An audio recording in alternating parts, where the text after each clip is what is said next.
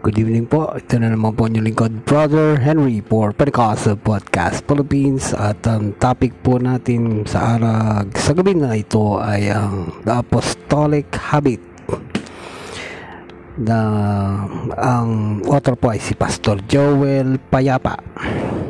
So, to start with our topic, let's say a prayer. Lord, we thank you, we magnify you, good Lord, that bless this topic for tonight, that your anointing be with us. And uh, we'd like to thank you for this opportunity. We ask you to touch our hearts, our minds, and our souls so that we clearly understand the word that you've spoken to us. In the name of our Lord Jesus Christ, Amen. So, sa muli po, ang ating topic ay apostolic habits. So, sabi po sa gawa 2, verse 46, araw-araw sila ay nagkakatipon sa templo, nagpinapraso ng tinapay sa kanilang tahanan at nagsalo-salong masaya ang kalooban.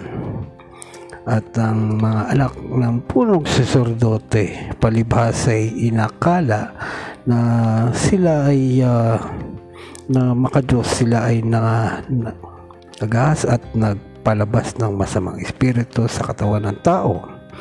Ang wika nila inutasan ko kayo sa pamagitan ni Jesus na ipangaral ni Pablo. Pablo, ngunit sumagot ang masamang espiritu. Kilala ko si Jesus at kilala ko si Pablo. Ngunit sino kayo?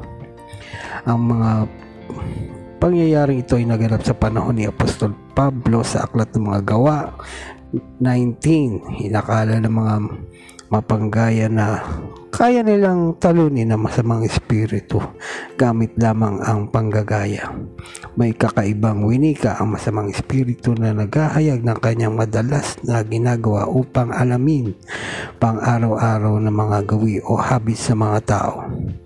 Ano ang ibig sabihin ng habits o gawin ng tao? Ang habits ay tumutukoy sa isang gawain na madalas na paulit-ulit na ginagawa ng isang tao. Sa paulit-ulit na paggawa ng isang bagay, ang gawain ito ay nagiging bahagi ng buhay ng tao at ang mga nagiging bahagi sa buhay ng tao ay siyang humuhubog sa kanyang pagkatao o pag-uugali. At uh, sabi po rito, ano-ano mga nararapat na gawin na apostolikong uh, mga manggagawa or mga ama. Ang mga sumusunod ay ilang lamang sa mga nararap na gawin ng apostolikong ama.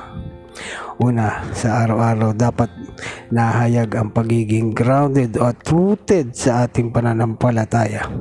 Ang apostolikong uh, ama ay matibay sa pamumuhay ng apostolikong pananampalataya that Christ may dwell in your hearts through faith so that because you have been rooted and grounded in love.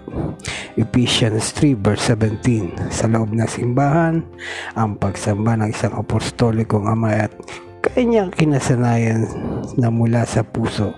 His worship is so passionate that he influences others with that kind of habit.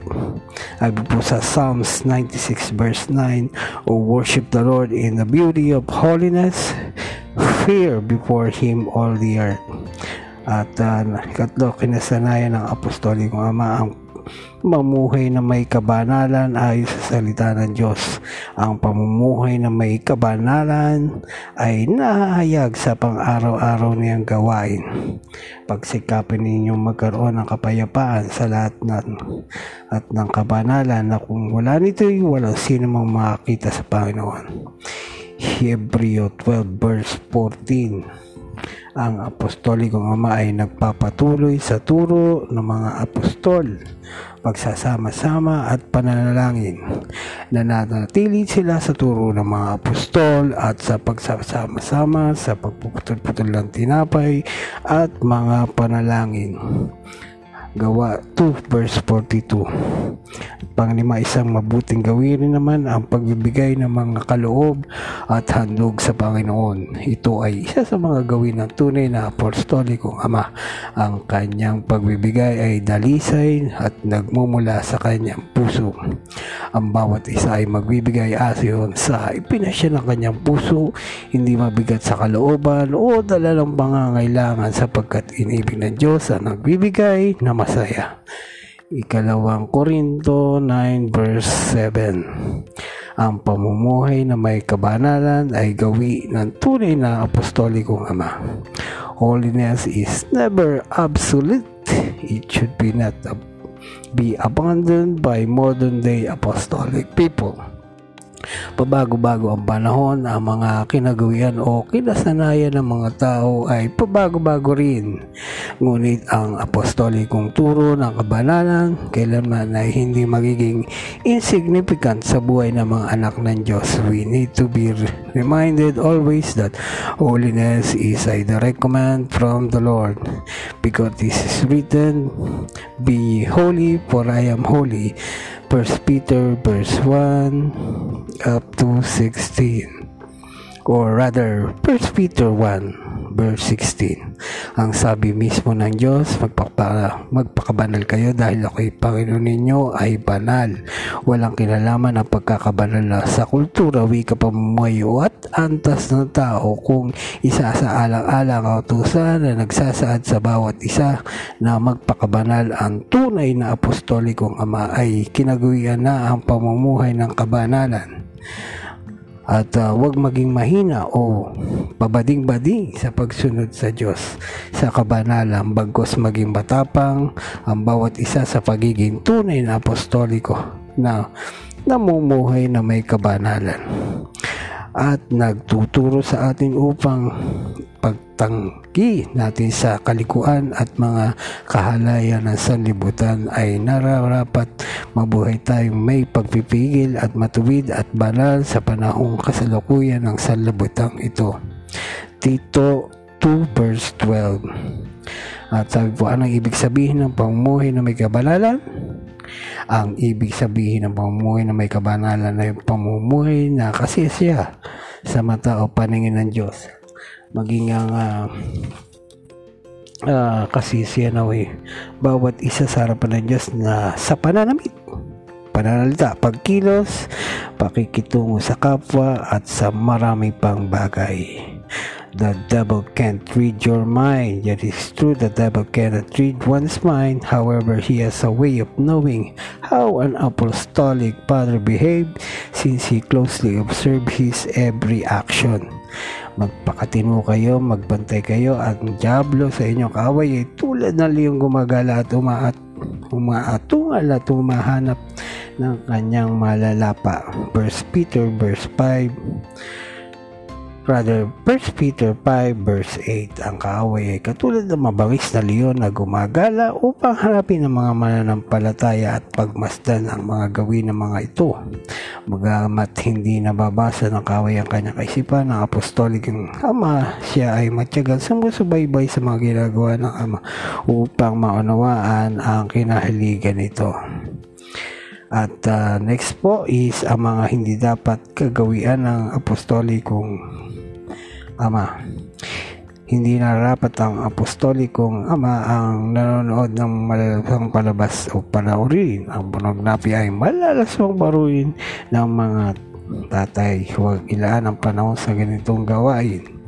Number 2, huwag lumabas sa kalsada na walang saplot na pang-itaas. Hindi nararapat sa isang apostolikong tatay ang ilantad ang kanyang katawan sa lahabas ng bahay lalo na kung ito'y nakikita ng maraming tao. Number 3, ang mga bisyo tulad ng paninagarilyo pag inom ng alak ng babae panlalaki ay hindi dapat nararapat gawin ng tatay. Binabago na siya ng Diyos sa panloob at panlabas na kaanyuan. Ang number 4 po ang kawalan ng katapatan sa asawa hindi kalugulugod sa Diyos. Tunay na apostolikong tatay ay nagmamahal ng tunay sa kanyang asawa kahit ang kalandaan niya ay lumipas na dahil sa edad. Mahalin ng bawat tatay ang kanyang asawa, hindi ang asawa ng iba. Masama, extramarital exchange. Be faithful to your wife and kid. Kung may problema ang tatay sa kanilang relasyon sa asawa, huwag matak na lumapit sa kanyang pastor upang humingi ng makajos na payo. At number 5 po, panghuli, uh, hindi tamad ang tunay na apostolikong tatay. Ang tatay na hindi nagsusumikap ay tamad na tatay. Kung maaari o posible namang si Mrs. ay dapat nasa bahay upang alagaan ng mga anak. Si tatay ay nagsisikap maghanap buhay upang maitustos sa mga anak. So, yun po, no? Napakarami pa po ang mga gawi. At uh, susunod po natin bukas ng gabi ay marami pa pong ang mga nararapat na gawi ng apostolikong tatay. So, yun po, ano? Yan naman po yung likod, Brother Henry for Pentecostal Podcast Philippines. Thank you for listening. Good night. God bless. Bye-bye.